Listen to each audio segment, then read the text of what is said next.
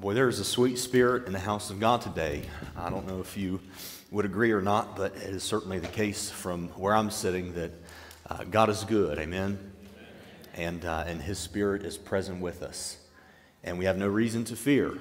And I just, I love the Lord. I love all of you. And I don't necessarily love announcements, but I do love the, what it brings about, us all being on the same page with what's going on. So I'll give us a few of those things while they're finishing up taking the offering. Uh, today is the last day for a couple things, and it's for two things particularly. Uh, it's the last day to be able to sign up for food items to bring to the harvest party that's going to be taking place this Saturday. So you imagine potluck style type food. There's a sign up out there. Uh, today will need to be the last day that we have that out there. Uh, so if you plan to come, please plan to bring something. Uh, it's going to be a really fun time. It's this coming Saturday. Uh, 4 p.m. is when all the food and activities start. Uh, there's going to be just a really fun, relaxed day, really. We're going to start at 4 o'clock. There's going to be hay rides. Uh, it looks like the weather is going to be awesome. Uh, we're going to have some hay rides for the kids. You saw all the pumpkins out there in the foyer. Um, those are for all the kids to carve and be able to take home and enjoy all that. Uh, there's going to be a candy apple station for the kids to be able to make, make their own stuff and take those things home. So it's just going to be a really fun time of food and fellowship. And that f- time frame will go from 4 to 645. And then at 6:45 is when uh, Heart Song, which is the band from Cedarville, the worship group from Cedarville University, they're going to be with us this next coming weekend, this coming Saturday and Sunday. They'll be with us. And that Saturday night, after we have had our fill of food and activities outside and everything else, they're just going to lead us in a time of worship. And that's really it. It's not really much of a big agenda beyond that, other than just a great time together of a church family. And it's going to be a great time of worship that'll start at 645. Now, if the weather is just superb, which I imagine it might be looking at the weather forecast, there is a potential that we might actually even do the worship part outside. Uh, Heart Song brings all of their own equipment. They set it all up. All we have to provide is a 110 plug for them to plug stuff into, which we can provide, obviously. Uh, so bring a chair in the event. They may not be able to set up all their equipment outside, but in the event that they are, and in the event that the weather is wonderful, we'll probably just have the whole thing outside. So feel free to bring blankets for the kids if they want to sit and play in the grass and chairs. We may just have the whole thing outside, but that's to be determined. It'll either be in here or out there. But, uh, but if, it's, if it's decently nice at all, bring a chair. Throw some in the back of the trunk of the car. And, uh, and don't forget to sign up for the food that will be taking place for that coming up this Saturday. Uh, also, today's going to be the last day of the sign up for the Heartbeats Banquet uh, opportunities to help with that. Uh, this is an area of service that has nothing to do with the fame of our church. Uh, we're just offering to be servants at Heartbeats fundraiser banquets. There's one taking place in Newark, one taking place in Zanesville, and they are taking place uh, on November 3rd and 4th. And the sign up to be able to help for different time slots, nothing really that uh, tough to do with the areas of service they need. They need people to wait tables take people to assigned tables, just service oriented, you know, fill up gla- water glasses, all those kinds of things. Uh, if you're just able, if you're free on those days and able to help, please sign up for that. Today will also be the last day that we can keep the sign-ups out for those. Uh, for the Operation Christmas Child, if you were one of the people that are helping uh, uh fill out the cards, writing the cards for the shoeboxes we'll be filling this year, uh, know that next Sunday is when we need all of those back in preparation for our packing party that will be on November the 5th. So you might imagine that 3rd, 4th, and 5th is going to be a busy time. Uh, but just make sure you get those back uh, when we need those. That packing party will be November the 5th at 9 a.m., and we've got a lot of boxes to pack. so it's going to be some work, but we're going to get to it, and we're going to see that it gets done. And, uh, and then also, just something to keep in the back of your mind. On November the 6th, uh, is we're going to do uh, communion together. So be ready to prepare your hearts for that time together as we partake of the Lord's Supper together as a church family. And so I believe that's all announcement wise. Uh, would you join me in prayer? Uh, Jesus, we are grateful for uh, the times like this when we are just so aware of your omnipresence that you are uh, that your presence is unlimited and that you are here with us as we'll see even later in your word, that You gave the promise that you would be with us, you would not leave us nor forsake us, you would be with us even to the end of the age. Uh, so, Jesus, I'm just thankful that you're close to us. I'm thankful that you're nearby and that you're not some far off, distant God. Thank you for being in our midst today to minister to our hearts and to provide for us what only you can provide. We love you in Jesus' name. And everybody says, you can be taking your Bibles to Acts chapter 18. That's where we can take our Bibles this morning. And I'm going to be preaching a message today uh, titled Necessities for, and I guess I really realized it should have been the word of, Necessities of the Christian Life in a Pagan World.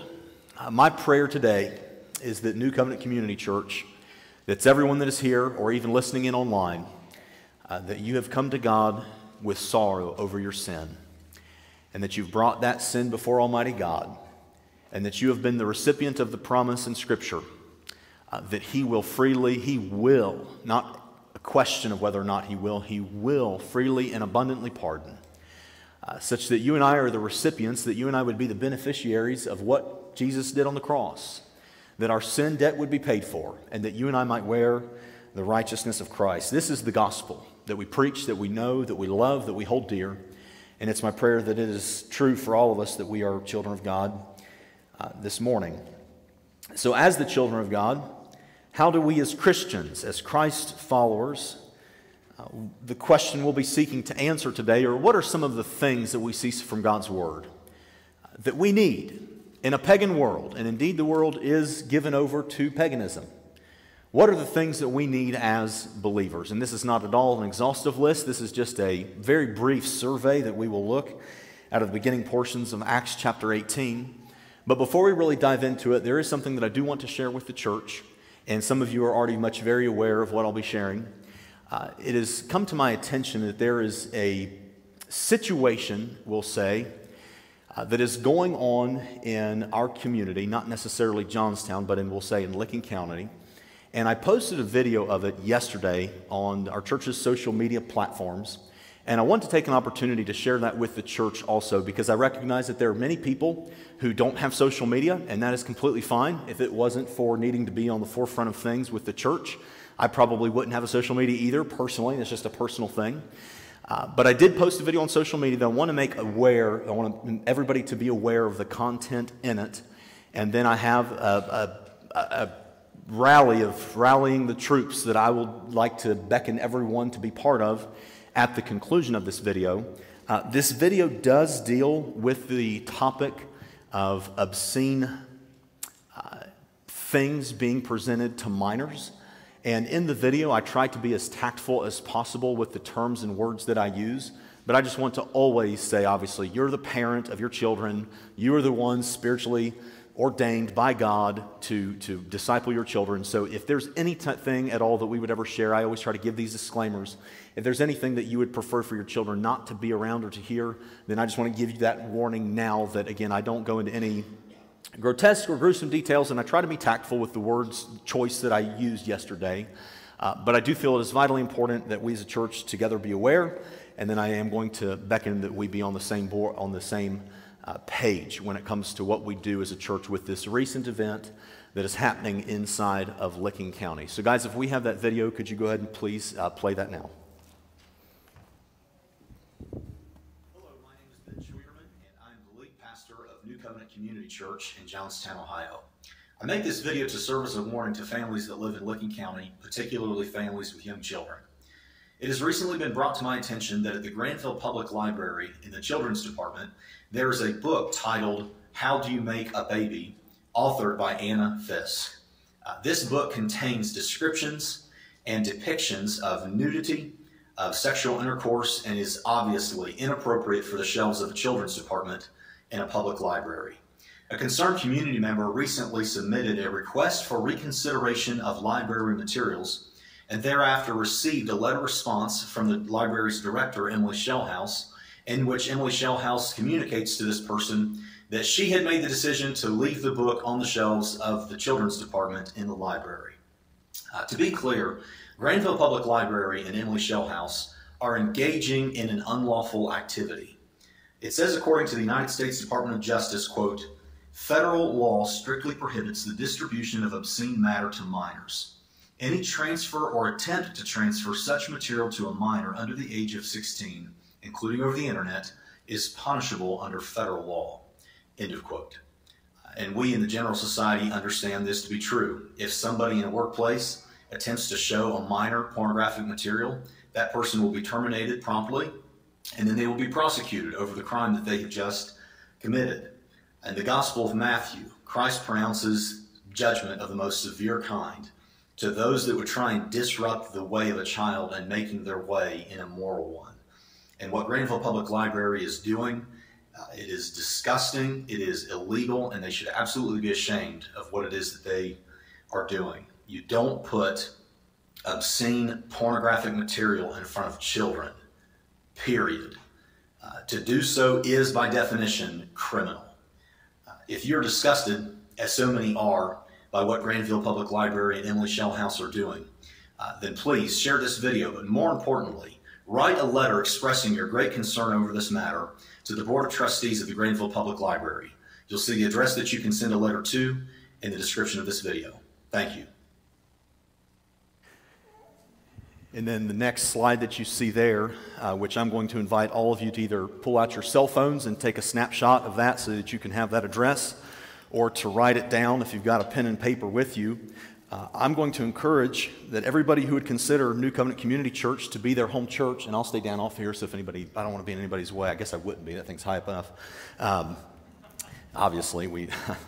um, I'm going to encourage everybody that would consider New Covenant Community Church to be their home uh, to write a letter to the Board of Trustees at Granville Public Library. Uh, it is absolutely the case that what they are doing is illegal.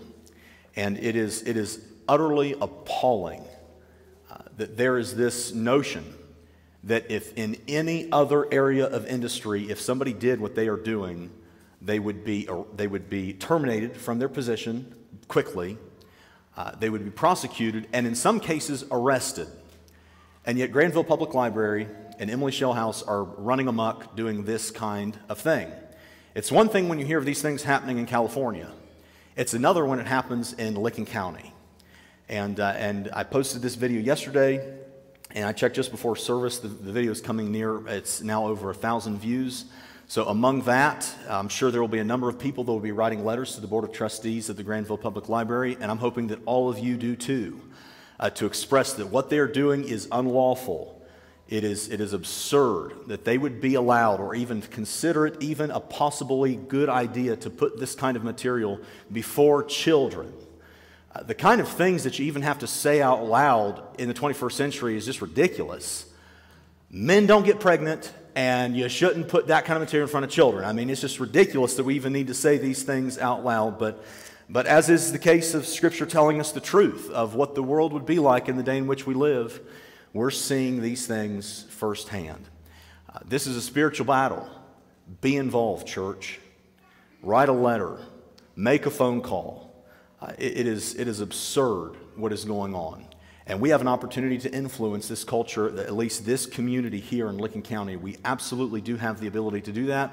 And we ought to, as a church, uh, have our voice be heard.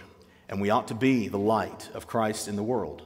Uh, what they're doing is not just legally wrong from the standpoint of American law, but it is absolutely biblically wrong. And if you've been a Christian, or even maybe even not a Christian, but have studied the scriptures even a little bit, you'll know that what they're doing is absolutely dead wrong. So I hope that you'll all be a part of that.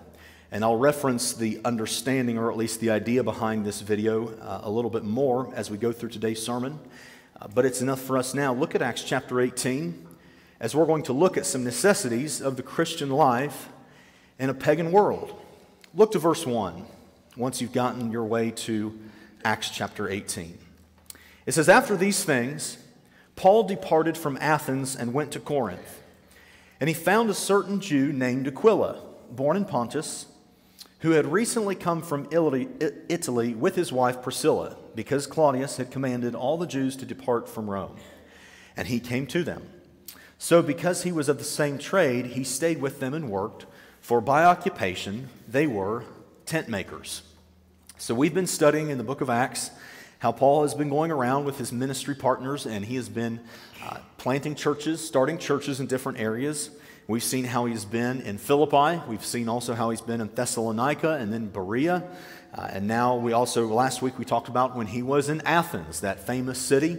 It was the cultural hub of the day in which was given over to idolatry. And we heard about what took place there in Athens as Paul stood on Mars Hill. He stood on the Areopagus rock just outside the Athens city and he preached to all those people, and some of which got saved. And now he goes to a place called Corinth. He meets Aquila and Priscilla. We'll say something of Aquila and Priscilla in just a moment. Uh, but we know of these particular places that Paul has gone to. Uh, we have a pretty good idea of what those places were like. You take, for example, Athens and Corinth, these two most recent places we've seen that Paul is going. Uh, and we know, very easily, we know of the ancient world that in, for example, Athens, which is this place that is given over to idolatry, that it was very common to worship the god that they called Mammon. Uh, this god called, the false god called Mammon, uh, was the god of wealth and success and achievement. And he was one of the predominant gods that were worshiped in Athens, among thousands of others. But I'll mention here just a few of the most popular ones. Uh, the god of Bacchus was also worshiped. He was the god of uh, drunkenness, of alcohol, of all the things that coincide with uh, escaping reality and impacting the body in some kind of unnatural way. The god of Bacchus was who they worshiped for that. Uh, the god of sensual love went by a number of names that they worshiped in these forms of false gods. Aphrodite, Athene, and Venus were gods that they worshiped uh, that were gods of sex, they were gods of sensual lust. Uh, a god also worshipped in Athens, commonly among other places, was the god of Mars. Uh, Mars was a god of violence and revenge and power and strength. This was a god that was worshiped in those days. Uh, you get over to Corinthians, and what we know of Corinthians is that they were given over uh, to sexual lust predominantly. Uh, back in those days, if you were to call someone a Corinthian, it was to call them a prostitute. The two were simultaneously understood to be the same thing. That is how given over to that kind of sin that this place of Corinth was. Uh, now, the interesting thing is, is if you take the sum total of Athens and Corinth, and if you could smash those two places together to make one culture and one place, the current culture of America would very much largely resemble the culmination of those two communities, those two places of Athens and Corinth, and the sins that they were bent on giving themselves over to. Uh, and this definitely had an impact on Paul. As we've studied and gone through these things, we've understood in the different places that Paul has been used of God to plant these churches. And we know that there, have been, there has been some success, but it's also come with many failures. Uh, and we do know that this actually caused Paul much discouragement. And you say, well, Pastor Ben, how do you know that? It doesn't say that here in Acts. But it does say in 1 Corinthians 2, verse 3, as he's referencing when he did come to the place of Corinth, Paul says, I was with you in weakness and fear and in much trembling. Now, let me just say a word about studying the scriptures. As you read through, for example, the book of Acts, and you see these different places being referenced, like Philippi, like Corinth, uh, like Thessalonica, as you're going through that narrative, read the book of Philippians. Read the book, the books of 1st and 2nd Thessalonians. It will help you get an, a, a, very comprehensive understanding as you see Paul get to Corinth. Read 1st and 2nd Corinthians. It'll give you some understanding of what was taking place as you see the whole picture of God's Word. But we know that Paul was discouraged, and we get to see today, to our benefit, not necessarily to Paul's, but to our benefit, we get to see what Paul did underneath this great discouragement. Uh, if you remember back in earlier in the book of Acts, he had tried to go two different areas initially to start his missionary work, and the Holy Spirit prohibited him. He's been in Lystra, where he was stoned. He's been beaten in Philippi. He's been imprisoned. And at this point, at least, the success has been minimal. Although there have been some, Lydia, the successful business lady, the Philippian jailer, you think of uh, uh, Jason that many others, there were, there were some successes, but these churches that were in their infancy, they didn't grow and become successful. They had not yet expressed a whole lot of fruit yet. And I believe that at least in part, this is why Paul says in 1 Corinthians 2 3 that he came to them with much weakness and fear and much trembling. And we get to see what Paul does underneath this discouragement. I've heard it said before, and maybe it's not a bad piece of advice they say, don't marry someone until you've seen them stub their toe. Uh, don't marry someone unless you've seen them get in an argument with their family on the family vacation. Uh, you, you get to know what somebody is really, really about when you see them under some pressure. And this is what we see of Paul, of what he saw as a necessity for the Christian life in a pagan world. First of which is the necessity for Christian encouragement. Uh, we've seen how he would go to one place and very quickly, Paul would want Silas and Timothy to follow after him. It was vital for him to have these, these friends in ministry along with him. You take any of the epistles that God used Paul to write, and many of them he's referencing people by name, whether they were helpful or unhelpful to him. It was very important for Paul to have this kind of Christian encouragement. And it's very clear that Aquila and Priscilla, I don't know about you, but I love their names. How funny is it that their names are? I mean, could you just imagine them introducing themselves to Paul? I'm I'm Aquila. I'm Priscilla. I mean, just the, the, the rhyming, and it was just funny. It's just kind of funny and kind of, I imagine them to be a cute couple. I have no idea. They might have been really ugly or something, but, but I just imagine in my mind that they were this cute couple. But we know one way or the other, regardless of their physical appearance, as though I like to imagine, uh, we know that they became dear friends of Paul. They had the same uh, occupation, they had the same trade work of tent making, and Paul is in Athens working with them because they were all of the same trade. So there's Aquila and Priscilla, husband and wife, and there's Paul, and they're sitting around making tents together. And we know that they became good friends. Uh, and we know that they encouraged Paul greatly. It tells us in the book of Romans that as Paul is being used of God to write the book of Romans, and, and Paul says that Aquila and Priscilla even risked, risked their necks for the sake of the gospel. And undoubtedly, they were dear friends of Paul and great Christian encouragement to him. And, and just, I guess for me personally, my, my view of Paul has largely changed in this. Uh, earlier in my Christian walk, I used to kind of have this picture of Paul that he was kind of this lone wolf out doing his own thing and he was endeavoring to be a missionary to the world and all these things. But as you really start to read the scriptures and understand some of these things, uh, Paul desperately wanted this Christian fellowship, this Christian encouragement that he was always having around him. So, what's the lesson for you and I? I think it's pretty plain. I believe it's a necessity that you and I have Christian encouragement around us uh, that we have authentic relationships among this body of believers and not just only here in this body of believers, but Christian fellowship, Christian fellowship in this like precious faith where we get good encouragement that we need. Paul was being used of God mightily. Somebody say amen. And we even know Paul himself say, he says later in one of his epistles that he was being, his, it was as if his life was being poured out like a drink offering. He was like a sponge that was full of water that would be squeezed and expressed as he had a great effort in ministry, but, but he knew that that came with it also the need to be encouraged. This ought to be a place where you and I encourage one another in our walk. This ought to be the place where, in the sins that you and I are seeking to put to death, the deeds of the flesh, that you and I, we find no better encouragement than in the house of God. Stay, stay strong, brother. Keep marching. You're going to beat this addiction. God's going to help you through it. The Holy Spirit's inside of you.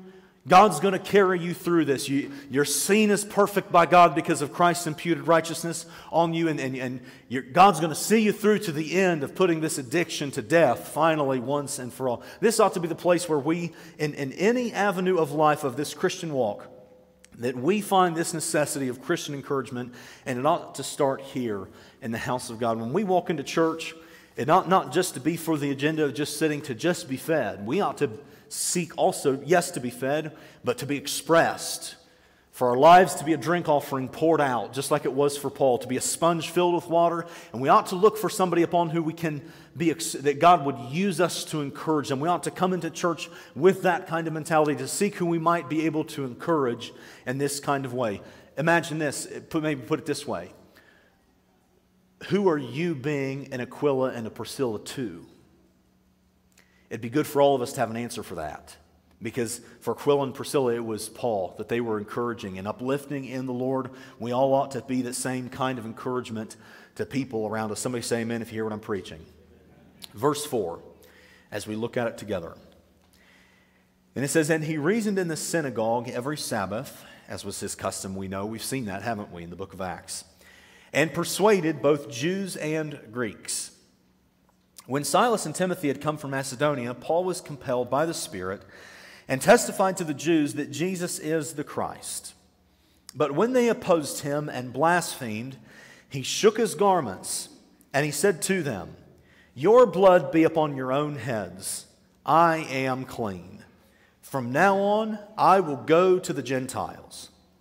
Verse 7 And he departed from there and entered the house of a certain man named Justus one who worshiped God, whose house was next door to the synagogue. Then Crispus, don't you love his name?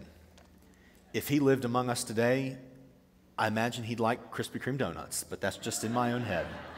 I just love the name. Some names like John and Mark and Matthew, names that are so common today, but then you have Crispus. I just like it. Verse 8 Then Crispus, the ruler of the synagogue, believed on the Lord with all of his household, and many of the Corinthians, hearing, believed and were baptized. Uh, so, what's going on here? You have Paul, as is common, as it gets to the point where Paul is entering the synagogue, as is his custom every week. Every Sabbath, he's going in and he's proclaiming to the Greeks and to the Jews. The Jews would have sat up front. There would have been a place at the back of the church, of the synagogue, where all of the Greek people would have sat. And he's there to preach to all of them that Jesus Christ is the King of Kings and Lord of Lords, that Jesus is indeed the Christ. And as he's doing such, he is opposed and blasphemed. And you see this scene, you have this picture in your mind of Paul shaking his clothes out and saying, From now on, I'm going to the Gentiles. Now, there are two reasons why I think we could really have a clear understanding of why Paul did this.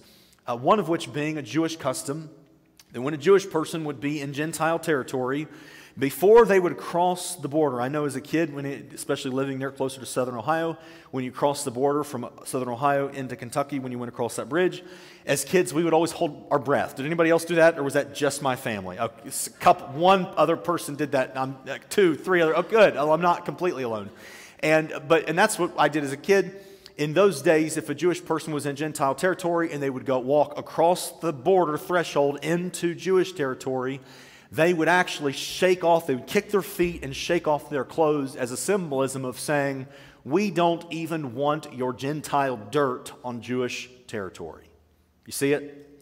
Uh, and we even see this in something Jesus commanded when he told his disciples, Matthew 10 14, and it says, Whoever will not receive you, this is Jesus commissioning his disciples.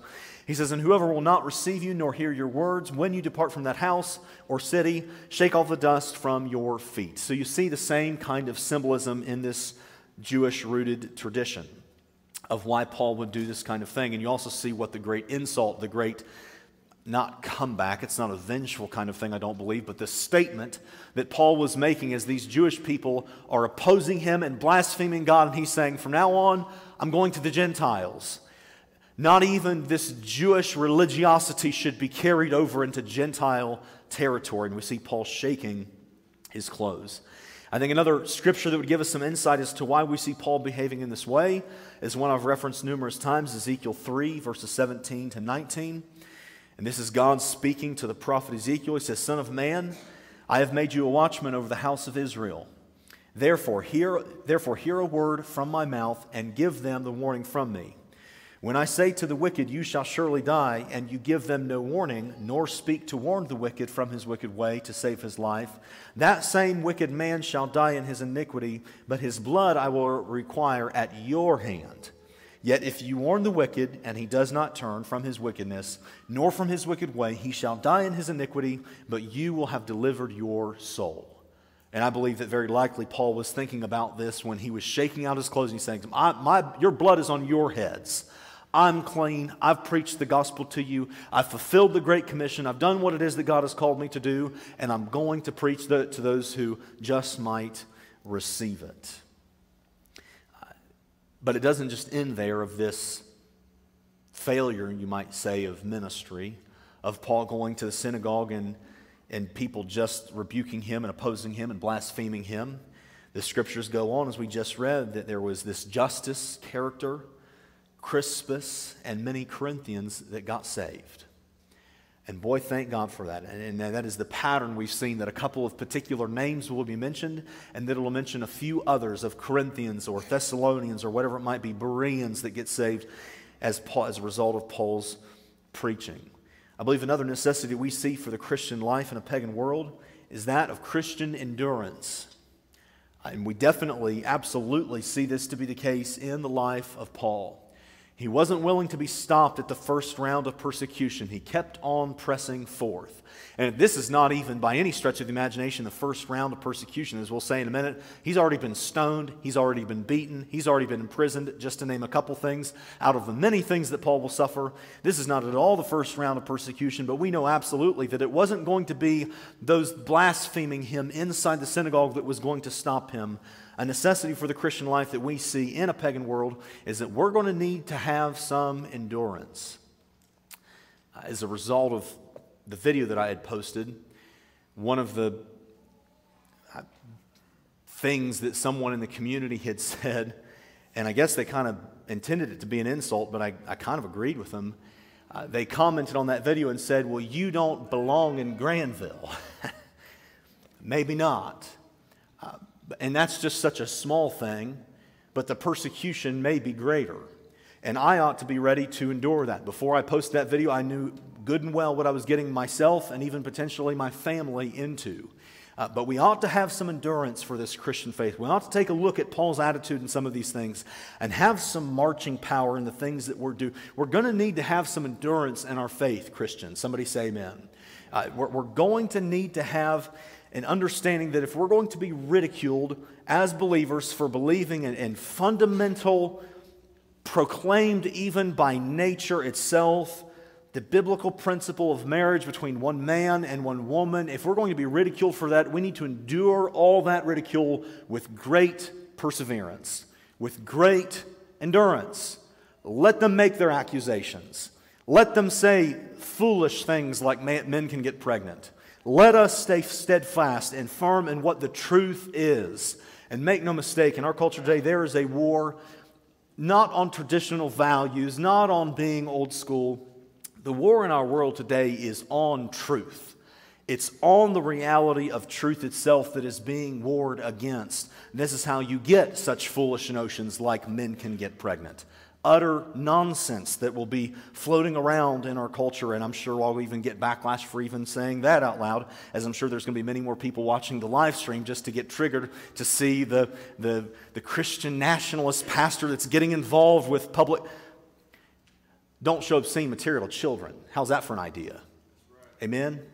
How about we just do what's right? How about, how about we just don't groom minors? I think that's a good idea. I, th- I, think you let parents be the parents and, and you don't try to swindle children in in a perverted way. I, I, I think I just think that maybe that's a good idea. We're going to need to have some endurance in this Christian faith. Uh, I, I really have a heart for uh, single Christians, and, and you have a heart to do what is right, particularly with regards to sexuality and, and, and, you, and you will hear it, as I know Abby and I did previous to us being married, that, that it's just foolish and absurd to think that this old way of, of abstaining from sexual relations until you're married and then the keeping the marriage bed pure and all these kinds of things, uh, have some endurance for it. You're going to need it.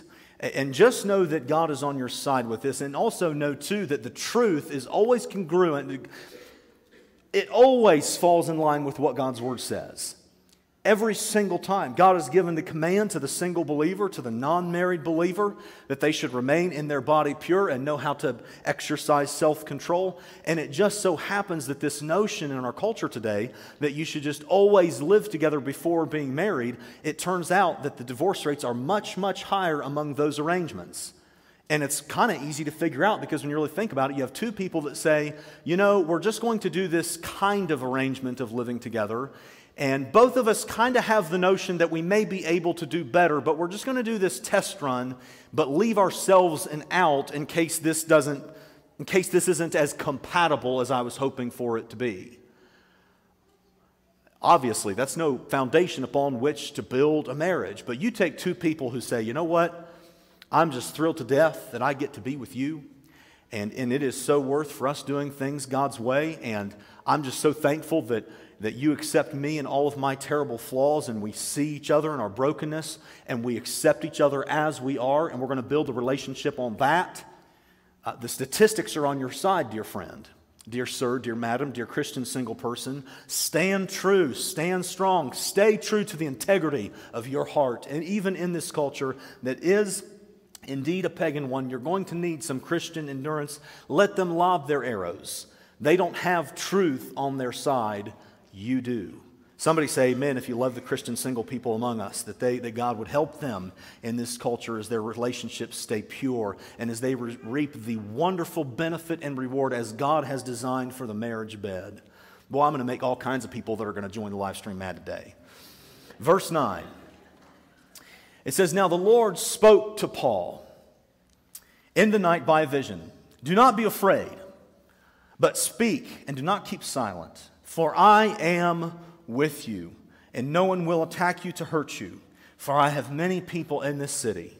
And he continued there a year and six months, teaching the word of God among them.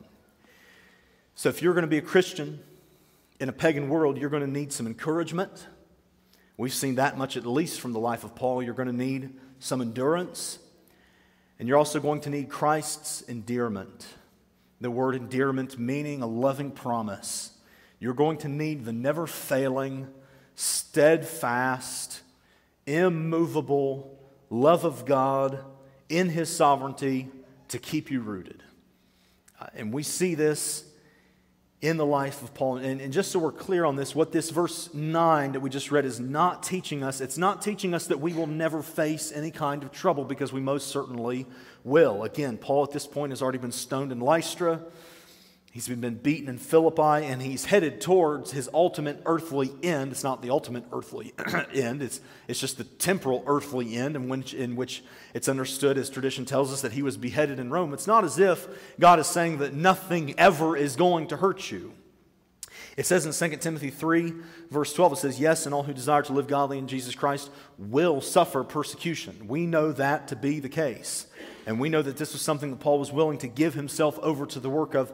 But what we do see here, what we do see here that is so sweet and so special, and, and two things that we would outline from the understanding of God here, is that for the purpose for which God had called him, nothing was going to be able to touch Paul the Apostle.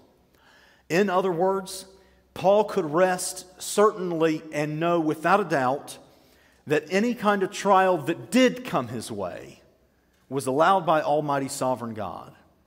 It was allowed in God's timing and for His purposes, and that nothing out of order was going to touch the life of Paul. If you're a believer and you love the Lord Jesus Christ and He is your Savior, you can know and trust without any kind of doubt that any kind of trouble that has touched your life, any kind of tragedy, any kind of terrible thing that has ever touched your life, you can rest and know yes, it is painful. Yes, you have a very deep sense and an awareness of the wickedness in the world and just how tainted everything is by the curse and reality of sin. You have a very deep understanding of that, but you can also have an equally deep understanding that none of those happened by surprise to God. It's not as if anything has slipped through his sovereign fingers, and Paul had an awareness of this, we're going to have the necessity for this Christian life of Christ's endearment for us. And the last thing that I would draw our attention to in worshipers, if you would come at this time,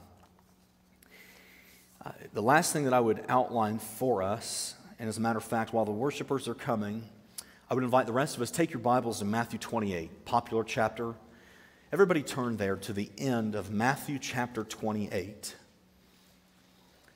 One of the promises that we just got done reading in Acts, our verse there in Acts, was that Jesus promised Paul that I am with you.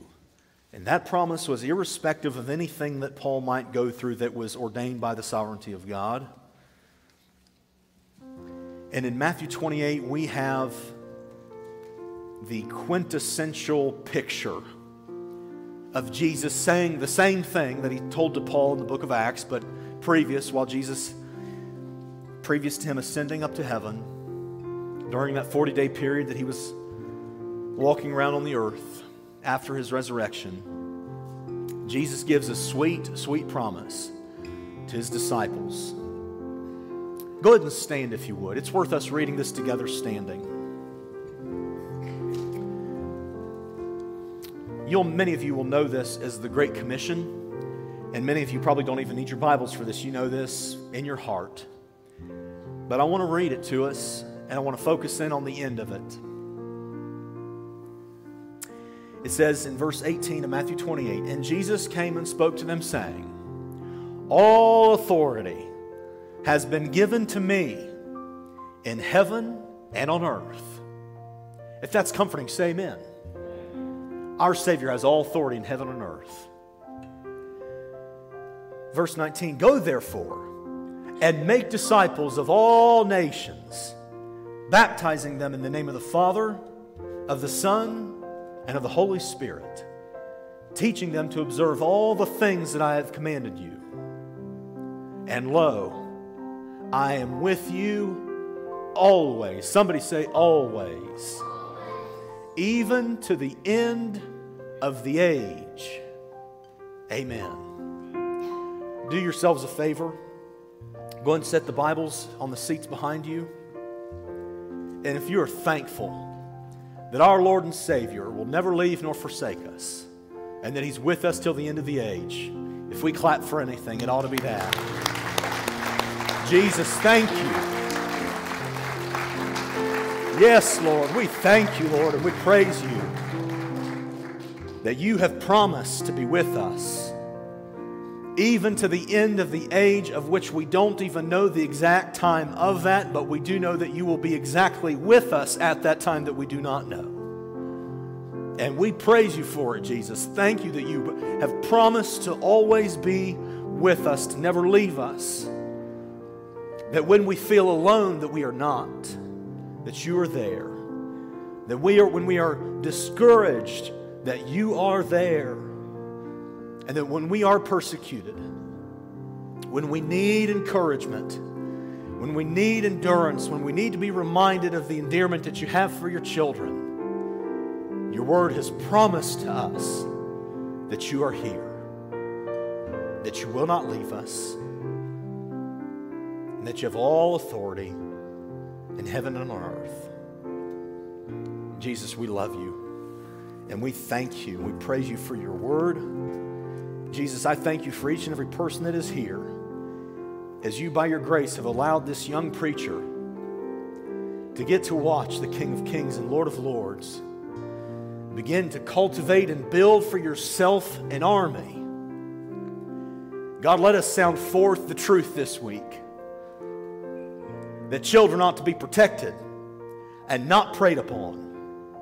Let us have a holy boldness that comes upon us as we as we seek to teach all the things that you have commanded, which includes not harming children.